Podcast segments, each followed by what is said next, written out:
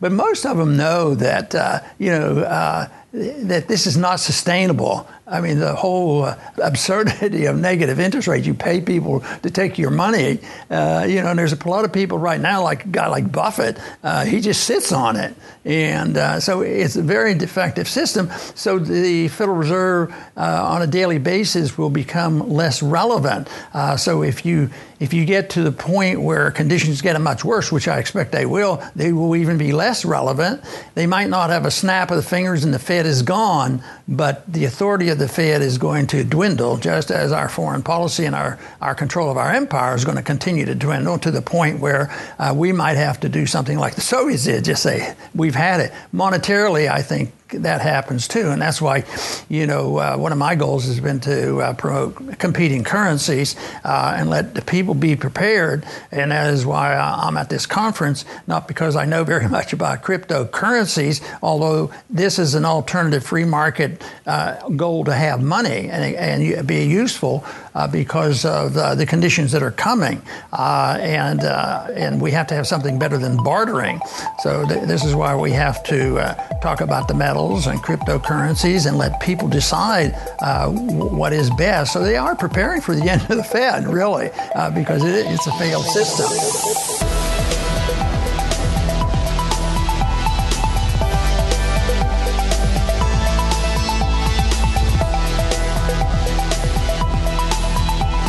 Should we jump straight into it? Yeah, let's do it, man. Let's do it. Broadcasting from Brisbane, Australia, this is the FOMO Show.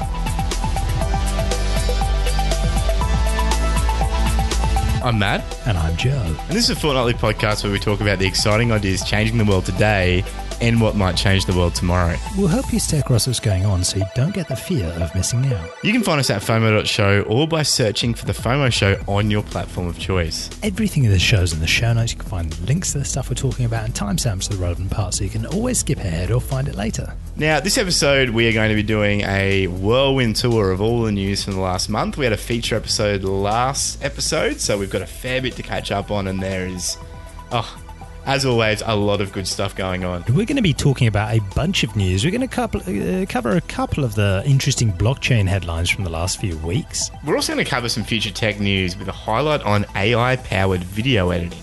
We're also going to cover some augmented reality and V R news, notably Facebook's one-to-one mapping of the world in three D through a new acquisition.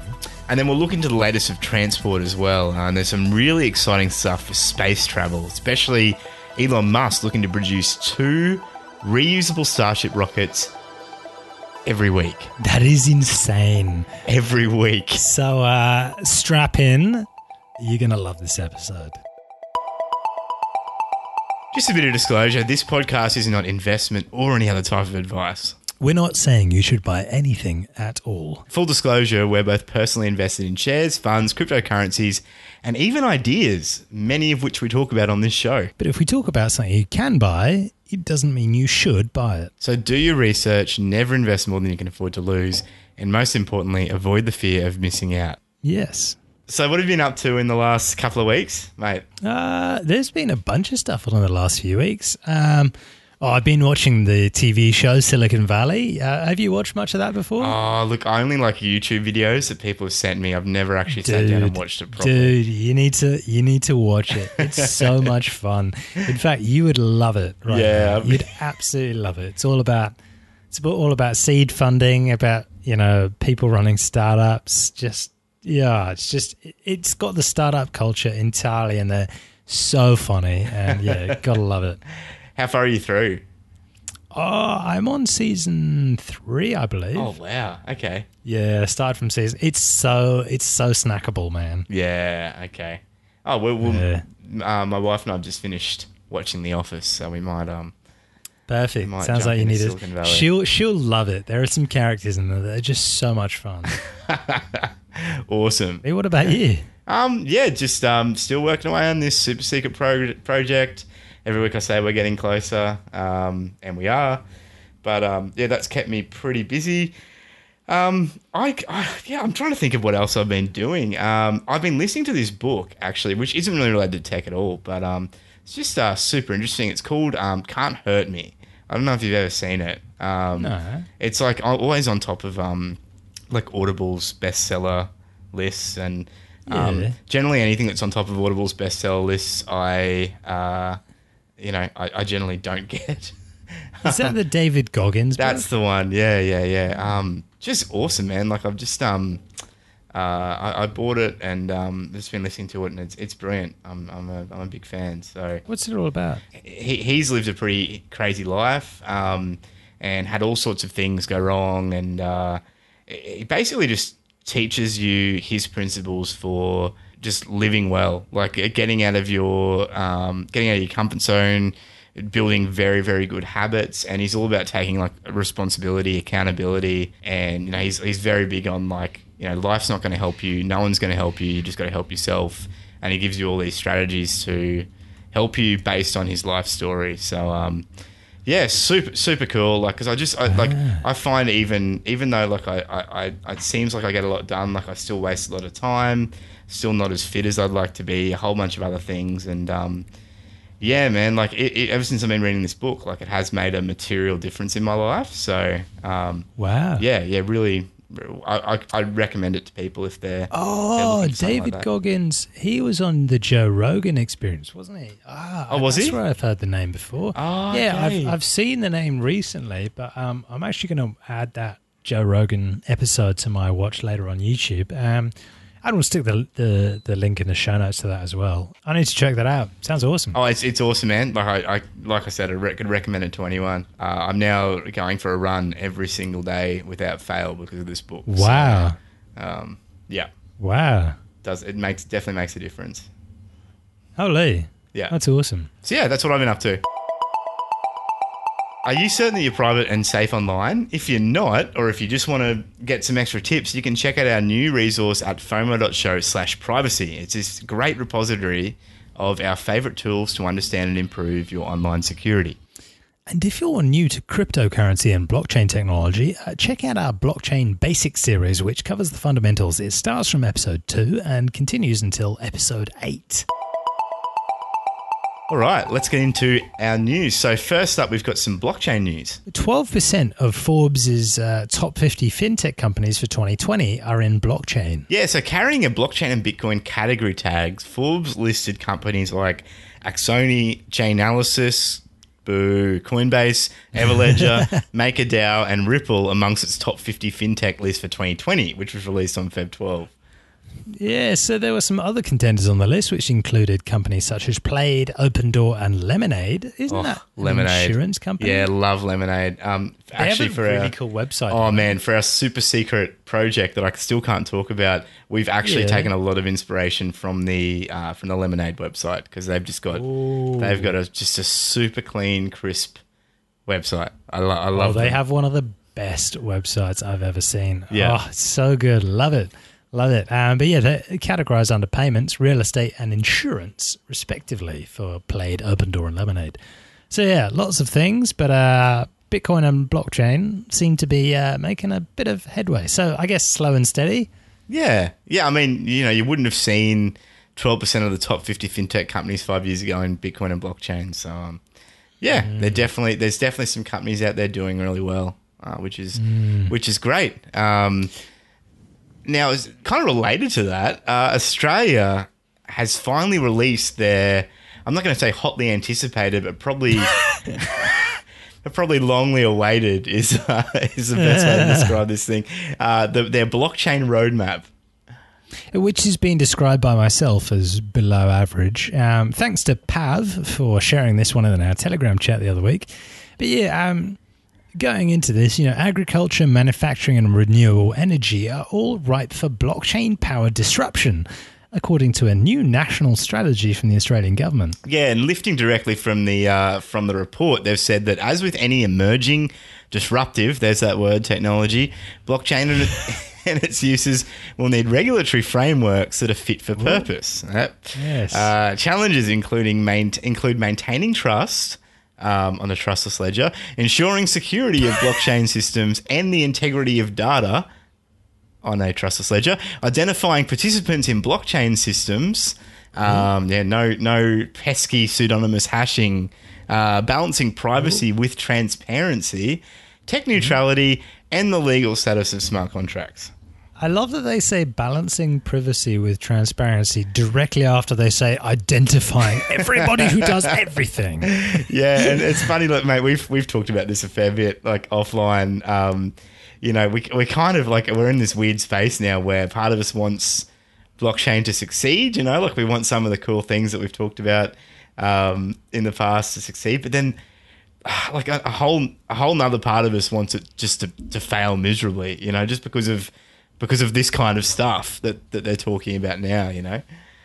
Oh, now, if you like that, the sound of that sort of uh, train of thought, uh, check out the Bitcoin PSYOP, which is a video that James Corbett did on his website, um, which talks about, yeah, the balance between, yeah, Bitcoin and blockchain and the idea of having private transactions versus the blockchain being used to track everything that you do wherever you are. Now, long story short, with Australia's blockchain roadmap, they're saying, look, we want to know who you are, uh, what you're doing immutably mm. so that you can never delete a record of what you've done. Yeah, yeah. And uh, the fifty-two page roadmap uh, signposts the changes to regulation, education and investment that are needed to make Australia an international blockchain leader, they say. Um, Lol. And at present, blockchain tech is used in the Australian financial and insurance industries. Um, and they've listed some current projects there too. Yeah. So, um, so some of the projects that are in uh, include the development of Chess. Now, this is huge. Um, now, if you buy, if you're in Australia and you're an investor, so you buy shares or funds. Now, the Chess is the system that keeps the record of that. Now, I think it means something to do with yeah, something electronic clearinghouse. Uh, uh, I can't remember, but mm. it's basically where all of the share ownership and and fund ownership records are held. And they're actually moving Chess to the blockchain. So that's huge because every investor in Australia Um, will have come across that and will have had to fill out some Chess forms. Uh, another project is that is Perth Mint, who is the largest refiner of uh, newly mined gold in the world. They've established the Perth Mint Gold Token. So they, they highlighted those as projects projects that are pretty exciting. Yeah, and um, it, it points to several industries outside the financial sector that are primed to benefit from integrating blockchain. And one of the... Um, I'm not, I just don't know whether they call it the weirdest or the least. It's they've they've highlighted the wine industry, which we haven't really heard much about, but is actually a, a very big industry in Australia.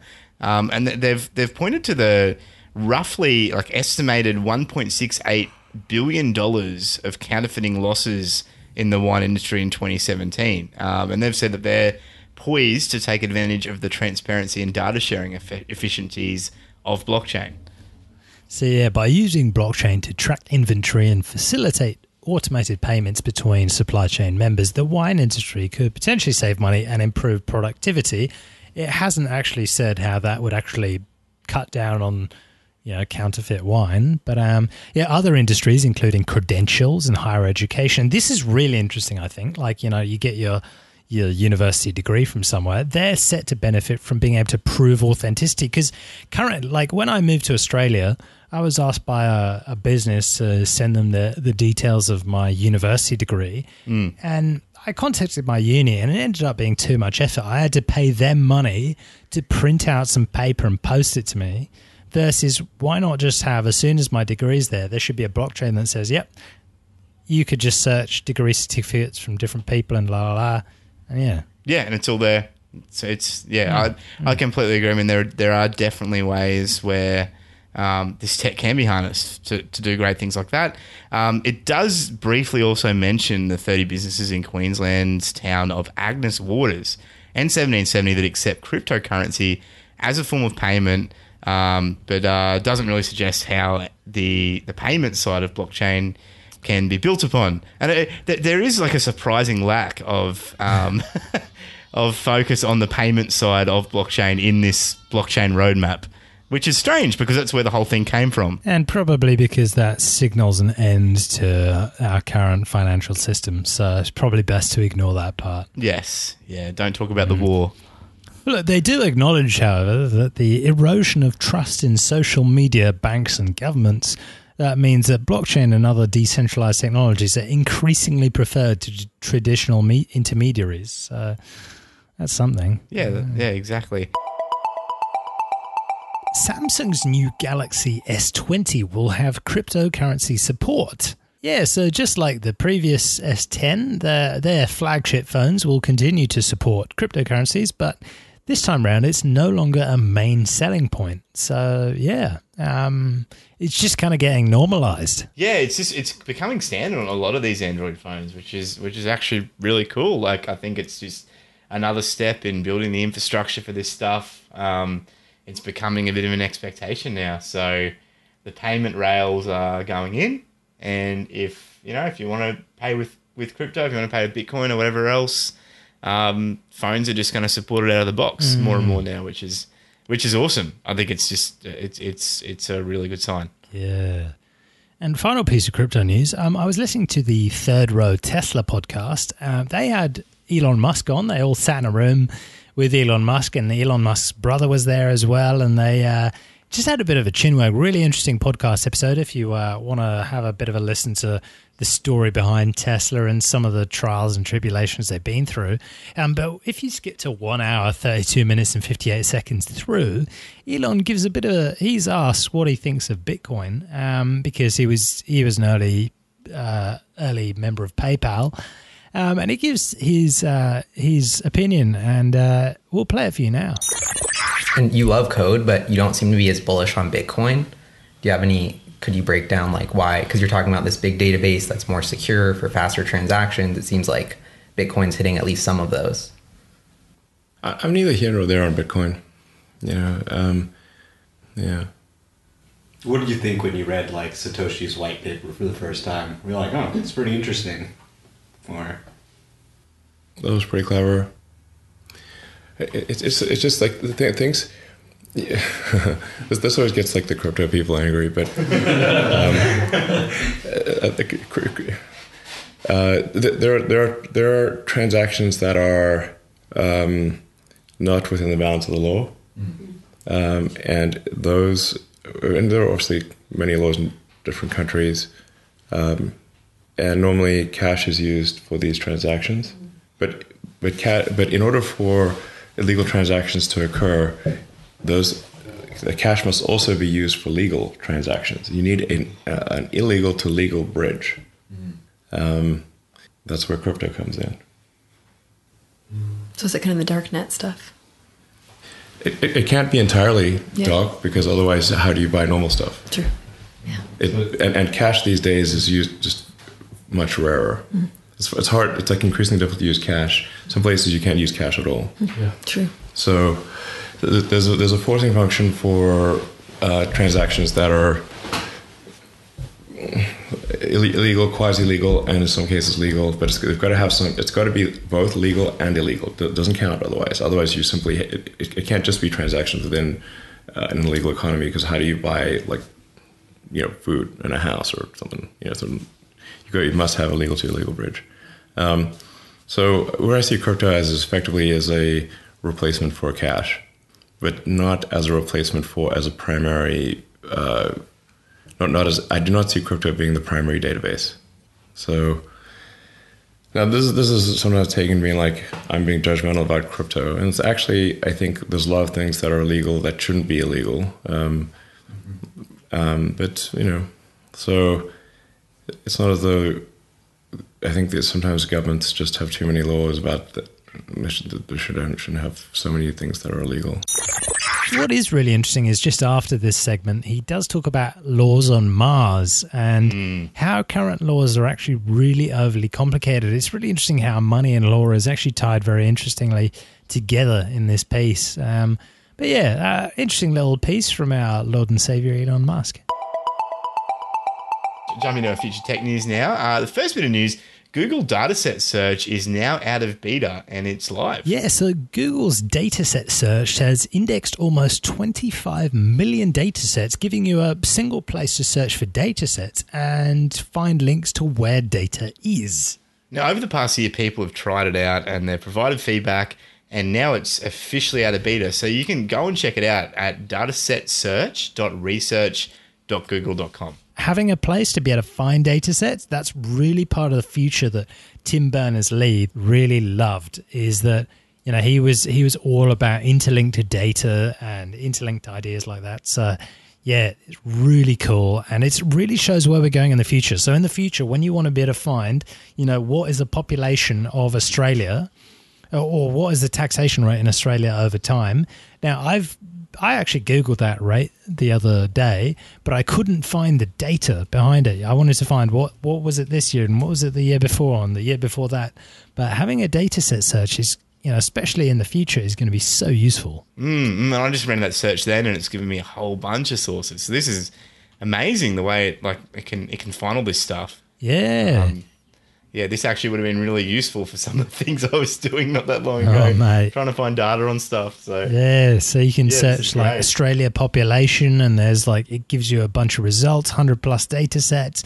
You can search amongst formats and the usage rights, and yeah, awesome. This is this is unreal. Yeah, so definitely go go check that out. Um, I'm I shouldn't be playing with it while we're recording, but um, yeah. yeah, go click on the link and, and, and play around with it. It looks great. Mm. Next bit of future tech news, uh, Microsoft are introducing a dual-screen operating system. Yeah, so they've created a device experience that gives you the option to benefit from a larger screen and have two defined screens so you can do more on a single device. Yeah, now check out the link in the show notes. Um, but long story short, it's it it's looks pretty awesome. Of what um, there's, there's a new Microsoft device. I think it was called the Surface Duo.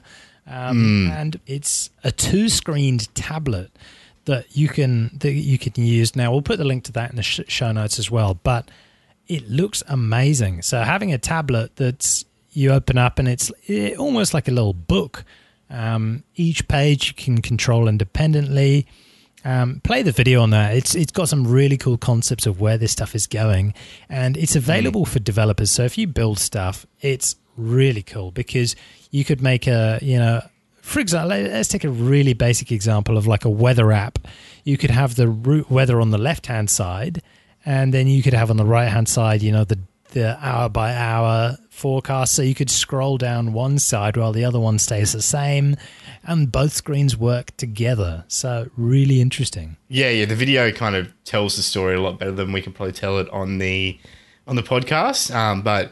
yeah, even just watching this, you know, lady go sit down with her, her Surface that kind of looks like a book, and then she folds a keyboard out, and everything kind of works, and everything kind of works way more responsively than I've ever seen a Surface work, because mine definitely mm.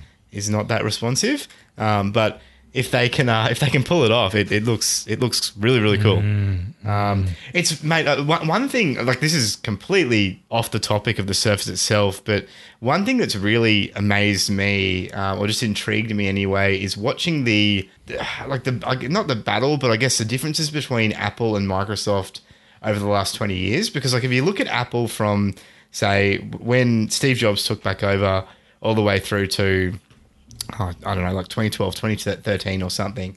Um, they were really pushing the boundaries, really developing uh, real, like cool, functional, new technology. Mm-hmm. And everyone was playing catch up. And ever since Jobs has obviously passed away and Tim Cook's taken over, they've definitely been a lot more safe. And it's almost been like at the same time Microsoft hired Satya Nadella as C E O, they've just like completely shifted their thinking and started really pushing the boundaries in a lot of ways that I almost feel like they're they're kind of doing what Apple did ten, fifteen years ago mm. with a lot of this device tech. Uh, because Surface is, like Surface has got huge market penetration now, like particularly in, in the business setting. Um, they're becoming a big favorite for a lot of businesses to use. And uh, yeah, look, like looking at this, I mean, this is something I would have expected from Apple ten years ago, this Surface Duo. This is a really random piece of news, but really cool nonetheless. A graphene amplifier unlocks hidden frequencies in the electromagnetic spectrum. Yeah, so researchers have created a unique device which will unlock the elusive terahertz wavelengths and make revolutionary new technologies possible, they say. Now, terahertz waves sit between microwaves and infrared in the light frequency spectrum.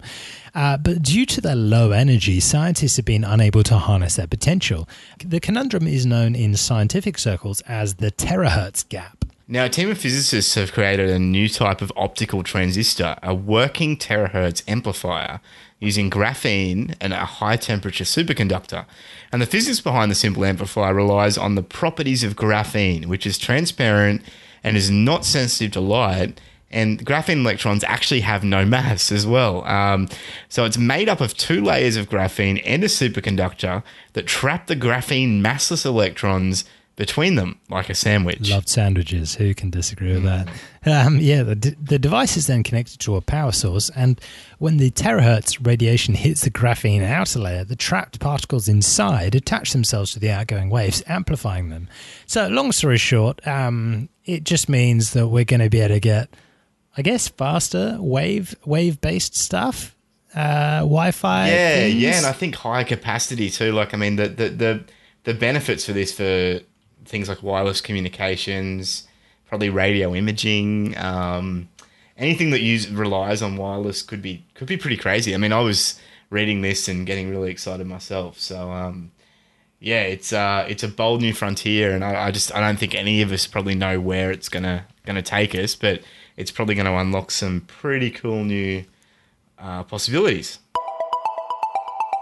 So next bit of news, um, this is a really cool piece out of Wired, um, and they've talked about how A I will turn us all into filmmakers. Now, they start off, as artificial intelligence sneaks its way into all corners of life, driving, finance, chatbots, everyday video will become ripe for an upgrade. They say that in high school, Mackenzie Leake shot a movie, gave her a punishing lesson in editing video. Leake spent countless hours over the course of weeks scrubbing through her footage to find the best shots, then painstakingly assembling them.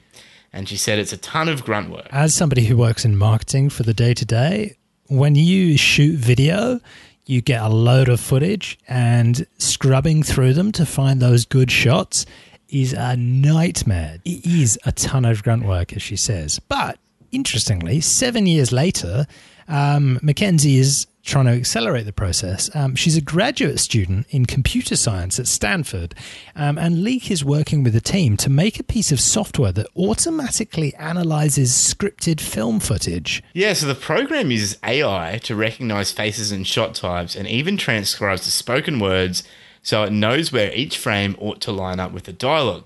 And once the A I has done its work, you can specify the style of shot you'd like to use in your edit, full frame, close-ups, wide shots, and voila, the software splices together a take using all those parameters. So in essence, it's a robot that produces a surprisingly decent-looking result in a few seconds. And if you don't like the edit, you can have it generate a new one. Welcome to the future.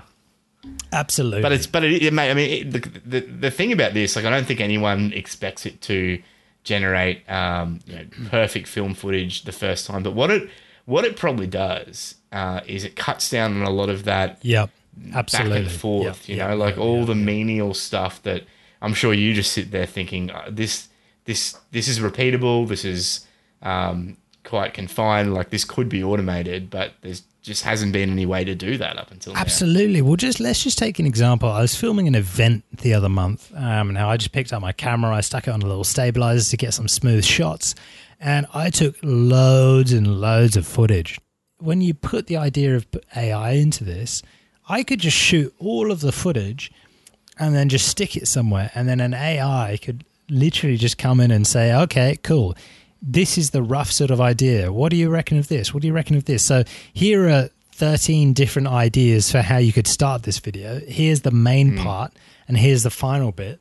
And then slap your logo in at the end and you're done. So it's like, it really could save, like I would love, honestly, I would love to just be able to upload my footage and just say, go nuts, give me some options. And it gives me twenty different options, and I can get something that's ninety percent of what I want and then cut the rest. And it's the same with building a website. You just want something that's ninety percent of what you want and you do the rest. Exactly right. I mean, that's why we use templates for that kind of yeah, stuff. Yeah, exactly. It gets you most exactly. of the way there. You know, because that's always the hardest part. It's starting. It's like, coming up with something from a blank canvas, particularly digitally, is like really tough. Like mm. you spend a lot of time kind of toing and froing, whereas if you've got something to base it upon, yep, even yep, if you yeah, end yeah, up yeah. like converting ninety percent of it to something else, like it just gets you started. Yeah, and that's the really hard part because it's just, it's such a it's such a fine art getting it right, but mm. you know, imagine if you had the access to the entire of YouTube and you could look at everything that YouTube did really well and then chopped it together nicely, that would be what it would be. And speaking of yeah. which, let's go into the next piece of news. Yeah, so this is about AutoFlip, which is something from Google, and it's an open source framework for intelligent video reframing. Now, videos filmed and edited for television and desktop are ticu- typically created and viewed in landscape aspect ratio, so like sixteen nine or four three. But with an increasing number of users creating and consuming content on mobile, particularly in a portrait viewpoint, um, those aspect ratios generally just aren't what what we need at all for the mobile. Basically, taking a video that was shot really professionally on the regular dimension, AutoFlip by Google analyzes the content, develops optimal tracking and cropping strategies, and produces a video output which Um, can come in a different um, aspect ratio. So you could shoot all your video in landscape and Google will make some content that could go up to Instagram. Yeah, and that, that just like cuts down on a lot of the time that content creators spend trying to optimize things for different platforms and like get, get things right. And it also means that you can use your co- content in a bunch of different contexts as well. So you don't have to be limited to that Absolutely. portrait use. You can you can push it out across your different platforms and it will look different in each, but you won't lose much. So next to the news, uh, DICE have come up with the, a list of the hottest jobs in tech. Yeah, and software developer ranks as a top tech job, while data engineer is the fastest growing. Yeah, now they drew these conclusions by analysing six million twenty nineteen job postings in the United States, using a database provided by Burning Glass Technologies, which aggregated data from employer sites, job boards, and staffing agencies. Now, after filtering for information technology jobs, they found that a whopping twelve percent of all tech job listings in twenty nineteen saw software developers, um, keeping that tech profession in first place. Uh, network engineer came in second, followed by systems engineer. The list, I mean, it's kind of what you'd expect by looking at a, a, a tech list like this, but there's other there are other jobs in there: senior software developer, application tester, I T project manager, and cybersecurity engineer, inter- interestingly mm. enough, is now in the top ten tech occupations, which kind of signals the way that the industry is going as a whole. Yeah, now I work for a cybersecurity company and I can one hundred percent attest network people, cybersecurity people, software people, they're eating the world. Absolutely. Mm.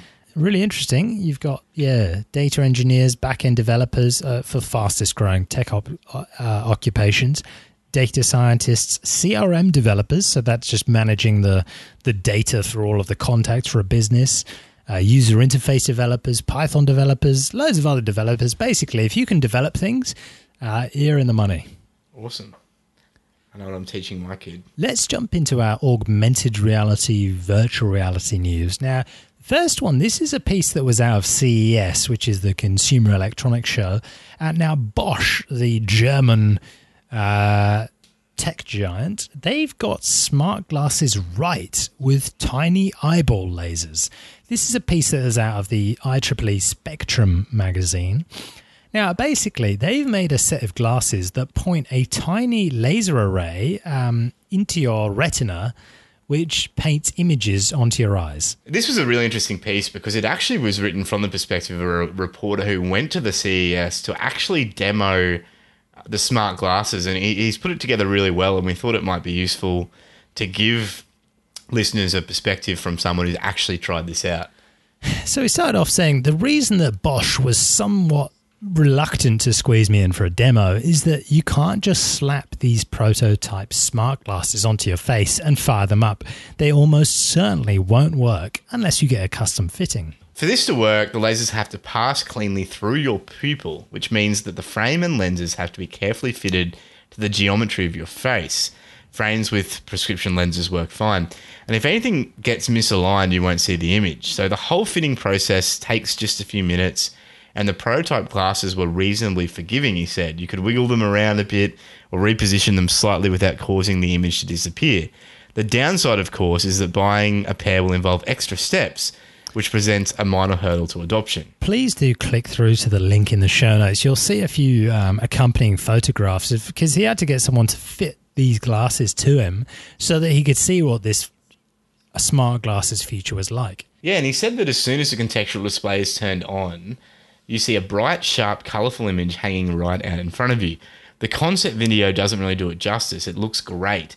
And it takes up just a small part of your total field of view, so it's not overwhelming, but it's large enough to contain some easily visible text and icons. Like some of the other augmented reality startups like Magic Leap that you would have seen with the, their demos having, you know, you could put the glasses on and you can see a, a whale jumping out of, you know, the the ground in front of you or whatever. But this is intended to display really helpful contextual information just when you need it. So if you want a direction somewhere, it just points an arrow over your vision so you can just see which way you need to go. Mm, and this sounds really attractive because it's, I mean, we, us who've played games, we understand the idea of an overlay, like a heads-up display, which kind of gives you the information you need but doesn't get in your way. It just, it's there for reference if you need it. And I think that's something that would be really, really useful, particularly as we start to augment our world more and more. Um, I could definitely find that useful, you know, having having bits of information that I want pop up when I need it. Mm, mm. Now, the next piece is from uh, Facebook. They've bought an augmented reality startup that are trying to build a one-to-one digital map of the physical world. Yeah, this is wild. So they've they've reportedly acquired Scape Technologies, a U K augmented reality startup. Uh, they estimate the purchase price to be around forty million dollars, and Scape's technology is about creating a one-to-one digital representation of the physical world.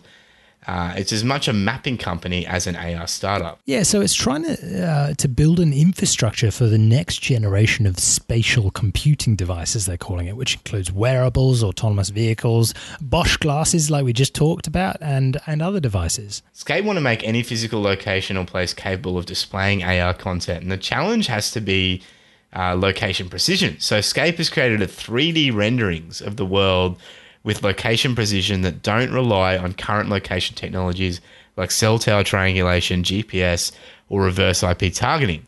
And the company claims its visual positioning system provides centimetre-level location recognition at a previously unprecedented scale. Yeah, so they were partially inspired by Pokemon Go, and there are a bunch of applications in architecture, urban planning, education, gaming and entertainment. But most interestingly, I think this is a really interesting competitor to uh, Google Maps' A R. Um, now, if anybody who's on a newer Android phone and you open Google Maps, you can actually, if you're looking, I actually tried this out when I was in Melbourne recently. I wanted directions somewhere, so I searched for the place that I wanted to go. Uh, and then I went on to, um, let's, uh, I clicked go for like, give me directions, but then I uh, clicked on the button to give me A R directions. It basically says, mm. move your phone around and point at the nearby buildings. So you point at the nearby buildings. Google cross-references that against what it's picked up in its street maps information um, from the cars that drive around. It recognizes the mm. buildings, and then it overlays your fo- wherever you're holding your phone with a direction arrow that points you to where you need to go. Yeah, right. And so, did, and how'd you how'd you find it? It was incredible. So I said, "Oh, I need to. I'm looking for this cafe," and I it goes, "Okay, point your phone at the nearest buildings." So I pointed my phone around, and then it overlaid on my phone um, a dotted line across the real street in front of me in real time. So I was giving Google information about what I was looking at, but there was a dotted line that it superimposed, saying you need to walk down here and then take the left here, and then it's there. So it actually had full-on arrows overlaying what was wow. in front of me. Wow. Okay. It, it was, how, how was battery life? It was incredible. Now, I'm running a Google Pixel, so I guess it was optimized for that. But it didn't yep. actually like hog a huge amount of battery. Okay. So I used it numerous times during my trip to Melbourne, but yeah, it was insane. Oh, wow. Mm. That sounds that sounds unreal. Mm. And, and I guess it, like this this this does seem like a like a competitive play from Facebook, but I mean, I'm just thinking of like the, all the all the different applications for, for this kind of tech. I mean, um, the project that I'm working on, it's um, it's really important that we can you know, we can look at topo- some topology, some real world topology, mm-hmm. um, and kind of get it get an idea of how things look from different locations. And I mean, if the, if they're doing what they say they're doing, basically creating a one to one digital representation of the physical world.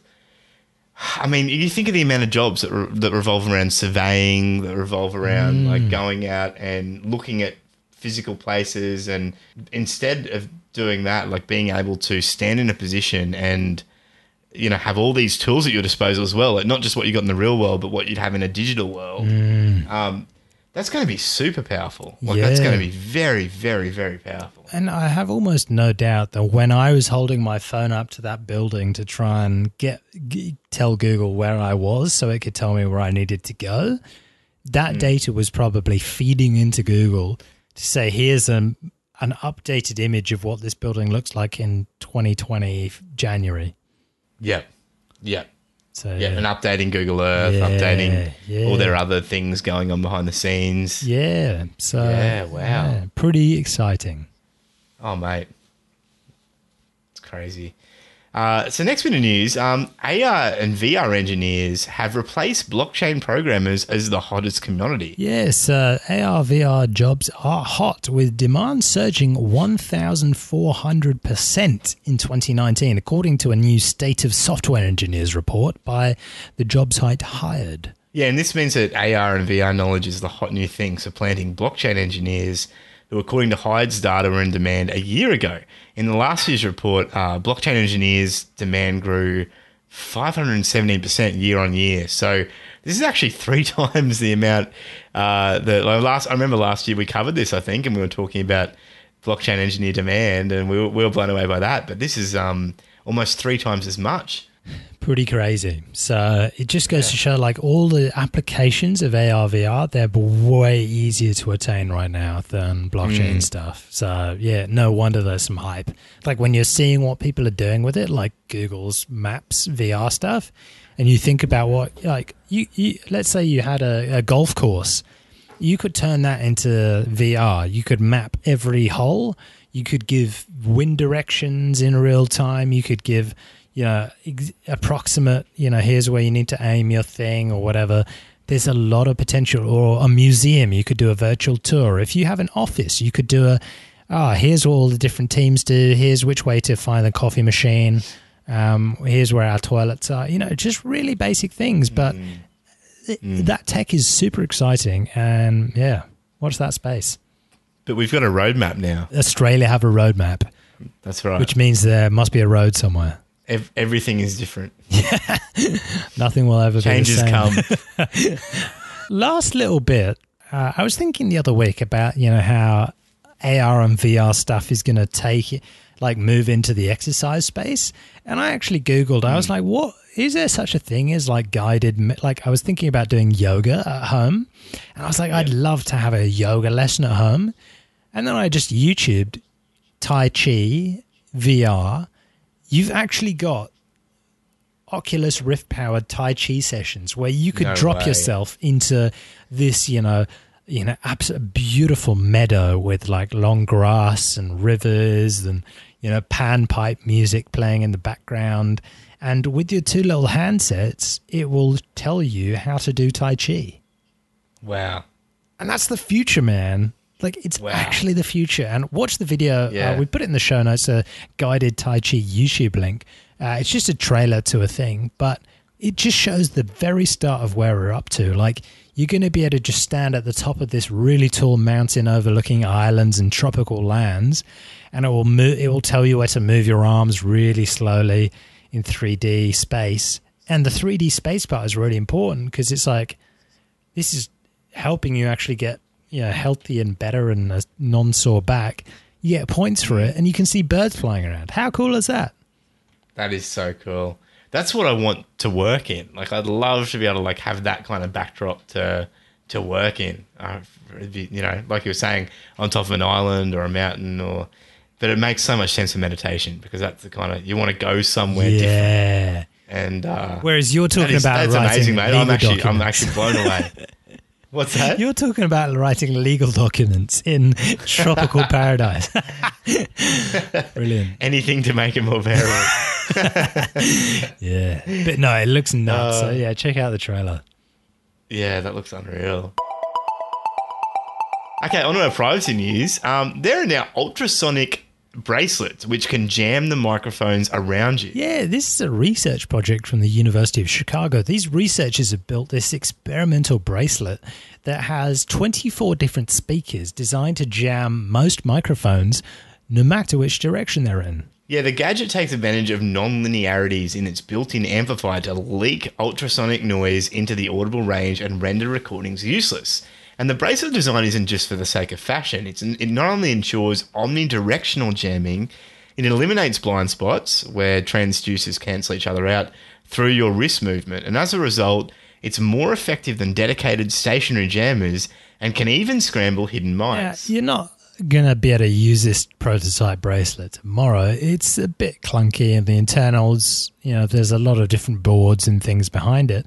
You could actually build this type of thing for about twenty US dollars, but you know, it, it really goes to show, you know, in our current world where people are, you know, recording people undercover and stuff like that, it's a really interesting move, you know, just like the the fact that even someone's making it as a research project. This is actually something that some people will want because they're worried that people are going to spy on them. Yeah, it's like it, it, this kind of thing. Like, it's quite cheap. Like, once they got it mass-produced, like, it would be quite cheap to break a lot of very expensive surveillance, and it would actually make it so much more expensive to try and get around it. So, um, yeah, it could be very, very powerful. So, watch this space. In twenty twenty-one, it's your first day as a public servant, and they hand you one of these bracelets and they say, look, this protects you from people who want to do you harm. uh, no comment. uh, all right, let's move on to some general world news. Cool. Um, so, first bit of news, a, a car splatometer test has are revealing a huge decline in the number of insects in the world. Yeah, research has shown abundance at sites in Europe has plunged by up to eighty percent in two decades. Two scientific studies of the number of insects splattered by cars have revealed a huge decline in the insects, and they've actually said that the um, the, the research adds to what a lot of scientists are calling an insect apocalypse, which is threatening a collapse in the natural world that sustains humans and all life on Earth. Yeah, and a third study even showed plummeting numbers in aquatic insects in streams. Now, the survey of insects hitting cars in rural Denmark used data collected every summer from nineteen ninety-seven to twenty seventeen and found that eighty percent decline in abundance. It found a parallel decline in the number of swallows and martins, which are birds that live on those insects. Yeah, well, the second survey in the U K county of Kent examined splats in a grid placed over car registration plates known as a splatometer, and this revealed fifty percent fewer impacts than in two thousand four. The research included vintage cars up to seventy years old to see if their less aerodynamic shape meant they killed more bugs, but it actually found that modern cars hit slightly more insects than the older types of cars. So if insects go, uh some of those birds that are related, as they've mentioned, also go. The bees go. Yep. We go. Yeah. And it is. It, it was funny, man. When I was reading this, I kind of thought back to the last few years when I've driven out to the country, for example, to, to our farm. Yeah. And, uh, and I do remember, like, back when I was younger, we used to uh, we used to have to clean bugs off our windscreen all the time. Like, it was just... You would always hit them, particularly like at twilight or at nighttime. Just be thunk, thunk, thunk, thunk, like all the time. And uh, even when we've travelled out there and we've driven back, you know, late at night, um, I just I, I don't remember one time in the last few years where we've had a huge amount of insects on our windscreen. And it, it's probably just a coincidence that we've been spraying all of the fields for crops with neonicotinoid pesticides for well over two decades now. So, yeah, anyway, nothing to worry about there. Anyway, cool. Right, let's move on from that. Um, the world food supply is actually increasing faster than population growth. Yeah, this is from next big future dot com, and they've said the world population is growing at about one point one percent each year, and world food production is increasing at a faster rate. Yeah, so if we were only able to have food production keep pace with population growth from nineteen ninety-six, we would have two point four eight billion tons of cereal production. Um, that was an There was an eight point eight percent increase in food levels compared to ninety-six. So long story short, they've only been comparing this with cereal production, but there is a huge amount of production of food, um, which is actually beating the population growth rate. So that's kind of a good sign in a way. Um, it is, yeah. I mean, there was a lot of talk about a global famine about ten years ago because we just weren't tracking, we weren't really tracking the right way to have enough food for everyone. Um Obviously, a lot of people were living in poverty and weren't getting food, but um, but yeah, like it's it's looking like the the increases in food technology combined with um, just the you know um, uh, the way that the land is being used now as yeah, well, and probably yeah. Uh, yeah, the techniques are changing too. Um, uh, mm. Where you know we're we're we're, we're improving. We're we're we're we're producing more food than we are people. All hope is not lost. We're actually going on a pretty good way there. Mm. There are just no insects. Yeah. On to the next crisis. um, oh, it's okay. We can make some uh, some me- mechanical insects, just like that Black Mirror episode. Transport news. Let's do it. So in our uh, transport news, Tesla is building a pilot battery cell manufacturing line in Fremont, which is, uh, and they're getting into the cell business. Yeah, so they're building a pilot battery cell uh, manufacturing line in Fremont and designing their own equipment to produce the cells. So for a few months, Tesla has been rumored to be working on making its own battery cells for its electric vehicles. Now, up until now, Tesla has been working close with Pan- closely with Panasonic for years um, as the partner for making batteries. Now, there have been a number of uh, pieces of news that have made it onto actual yeah, news sites about uh, disagreements with Panasonic and some letdowns from Panasonic about the, the volume of batteries. Now, um, yeah, Tesla decided that they were going to start making their own. Yeah, and it makes sense because uh, like they, they rely so much on their batteries. Their batteries are an integral part of their vehicles, and it does actually seem to be the, the part of their vehicles that's laying them down the most at the moment. And so it started with the acquisition of Maxwell, who are a supercapacitor manufacturer with some battery cell technology. And later at its annual share meet, shareholders meeting, Tesla all but confirmed that it's going to manufacture its own battery cells. So it's going to be a brand new product line for Tesla. Uh, the cells produced on their new pilot production line would be the first official cells manufactured by Tesla. Bit of self-sustainability, um, and it just means more control for them, more money for them. And in the long term, because it takes a lot of money to create something from scratch, but in the long term, that could mean more potential money for them. Mm, mm. And uh, Musk does want more batteries. I mean, he's he even vented about the apparent disconnect during one of the investor meetings on in January twenty nineteen, mentioning that Tesla was cell-starved for vehicle production. Yes, uh, Panasonic, uh, who are operating production lines in Tesla's Nevada Gigafactory, couldn't supply batteries at the rate that he expected them to, which was slowing down their output. Yeah, and although Musk has maintained that the relationship with Panasonic hadn't broken down, their ambitious acquisitions do paint a bit of a different picture. And uh, Tesla did attempt to develop its own battery several years before the launch of Model S, uh, but ended up discarding the project as it proved too expensive. But now they got a ton of money. The share price is massive. Now, um, the interesting thing to note is that Elon Musk, the way he raises money is that he takes loans against the shareholding that he owns in his businesses. Now, I bought a Tesla share uh, just less than a year ago. The te- the shares have gone up like one hundred percent since then. So you can see Musk, he could just go to the bank and he can say, okay, I want to take out a loan against these shares, which are one hundred percent higher than they were a year ago, which means I can get twice as much money from the bank. Yeah. So it makes yeah. it easier for him to produce them. Everything he does, just it, it's so intelligent and um and and, and outside of the box, and it's, yeah, it's, his funding model is a really interesting study in a way that a founder can continually uh, raise capital that's needed for his company, um, basically leveraging his own shareholding, mm. which is very interesting. Mm. So next bit of news, uh, the first electric fire truck in U S has found a buyer. And that's Los Angeles. Yeah, the Los Angeles Fire Department, the L A F D, uh, L A F D, they're going to be the first. they're going to be the first North American agency to take delivery of an electric fire truck from an Austrian firm called Rosenbauer. Mm, so the single fire truck is scheduled to be delivered in twenty twenty-one and will likely be assigned to a fire station in Hollywood, according to an L A F D press release. And oh, of course it's going to Hollywood. Yep. Technically, the truck isn't a fully electric vehicle. It's a range-extended electric vehicle. It will have two battery packs with a combined capacity of one hundred kilowatt hours, allowing for about two hours of all-electric operation, according to Rosenbauer. That will cover ninety percent of use cases, the company have said.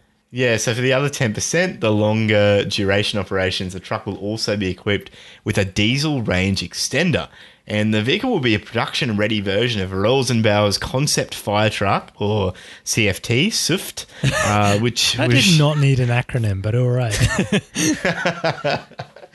which which was first shown to the public in twenty sixteen. Yeah, so in addition to their extended-range electric powertrain, the C F T featured other design innovations, including more compact proportions than traditional tr- fire trucks, as well as digital information screens and connect- connectivity features that seem to be obligatory in all modern vehicles. So I'm guessing they mean to say it has Bluetooth. Yes, yes.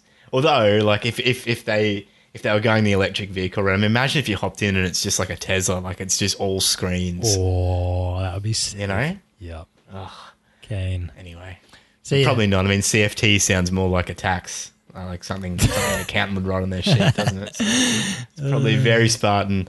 Um, Rosenbauer expects up to four hundred vehicles based on the C F T design to be operating in North America by twenty twenty-five. So, um, not a huge amount of vehicles, actually. I thought they'd be trying to get more in there, but... Um, yeah, four hundred. Yeah, so one this year and then uh, three hundred ninety-nine from between next year and twenty twenty-five. Nice. Amazon patented a system that literally whips stuff into orbit.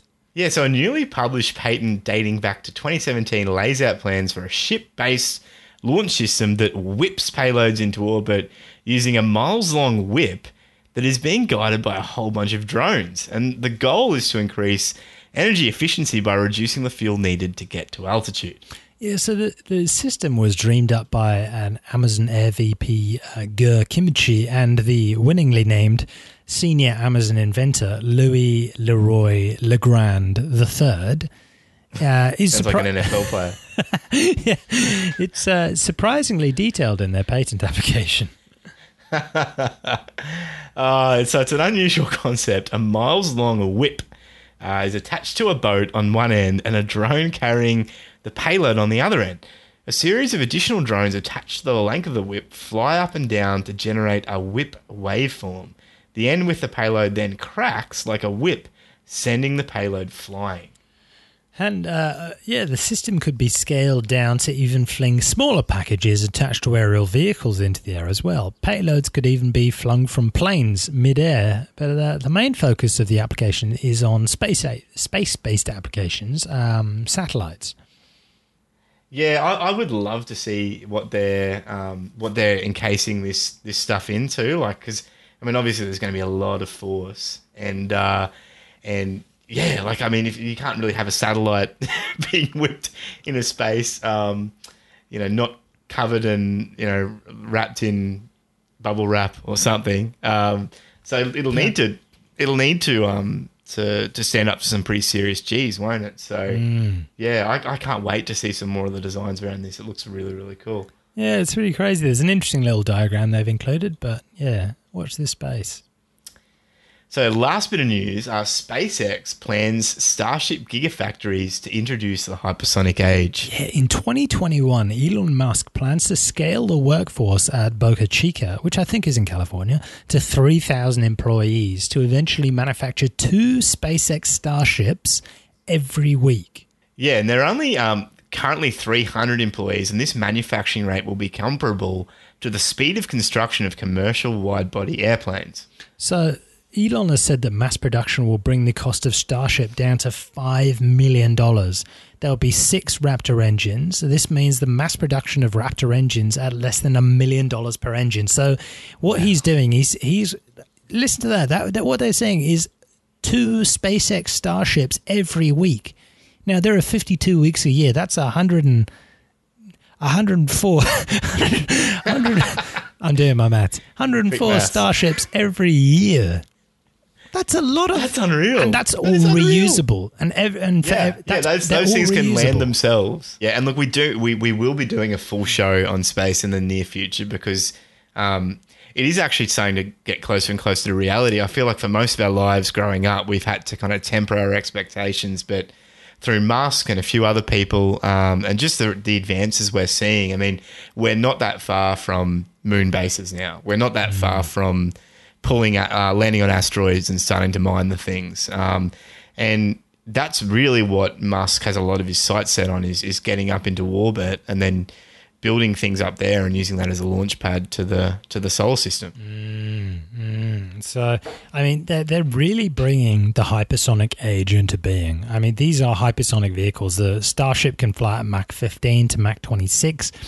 The super heavy Starship will be more expensive, but a heavier payload capacity. But they're also hypersonic vehicles. Yeah, and that means SpaceX is going to be ahead of all those trying to build hypersonic airplane. Now, there there are competitors. Um, Blue Origin is targeting twenty twenty-one for commercial orbital launches. Um, yeah, the New Glenn rocket, I think, is what they're calling it. Um, mm, yeah, that's their mm, first yeah. stage reusable equivalent to the Falcon Heavy um, class yep. rocket. Yep. Yep. And if they're successful on schedule with New Glenn, then Blue Origin will be about three years behind SpaceX. So but that would still be the second most advanced.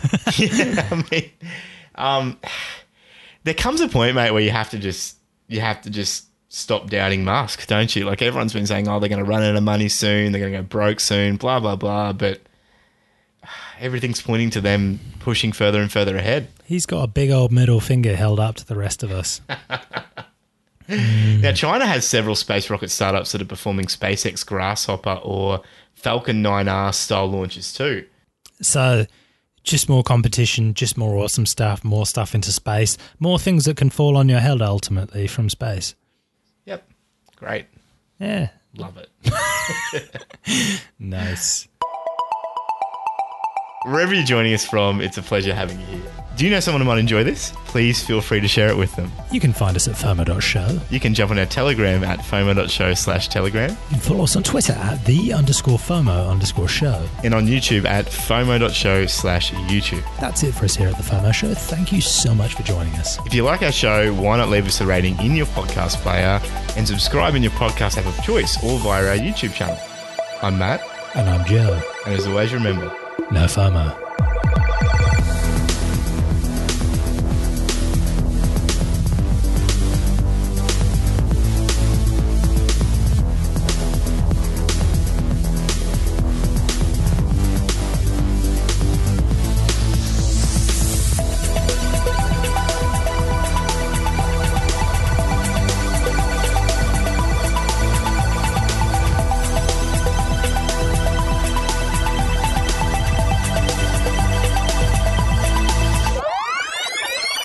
The first headline, twelve percent of blockchain...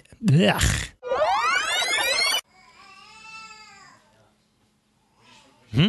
Is, is she is she coming through too, or...? Uh, not anymore, no. Okay, cool. When you open... I think you opened the door and then I just heard her, her oh, yeah. having an old chat. she's, she's very vocal. She's playing... it. Yeah, she is. She's very vocal. She's playing huh? out there. Oh, cool. Nah, we're all good. Um, awesome. Oh, and that's got rid of the rumble, by the way. Anyway. Right. When the first Microsoft Surface came out, I spent the entire summer. I was on my uni holidays, um, so I was working at an ad agency. I worked every single day saving up money to buy one of these new Microsoft Surfaces, the very first version that came out, yeah. because I saw the Microsoft Surface launch and I was sold by it.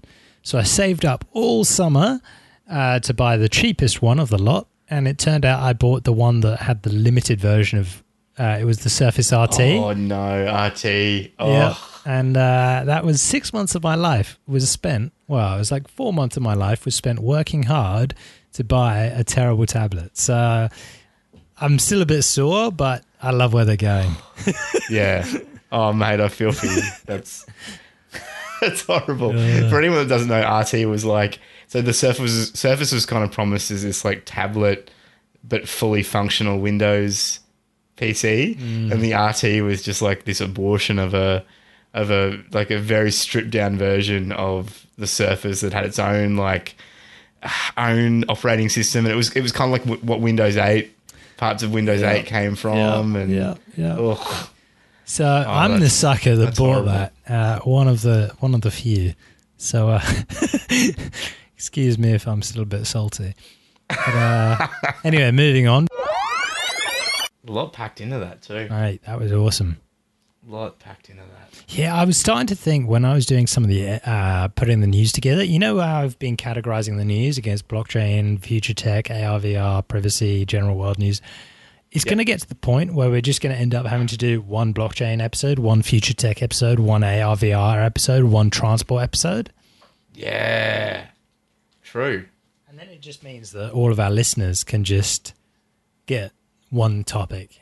Just a I think that'd of, be great too, because things would feed into each other. We can spend a bit mm, more time. Mm. I like our theme stuff, man.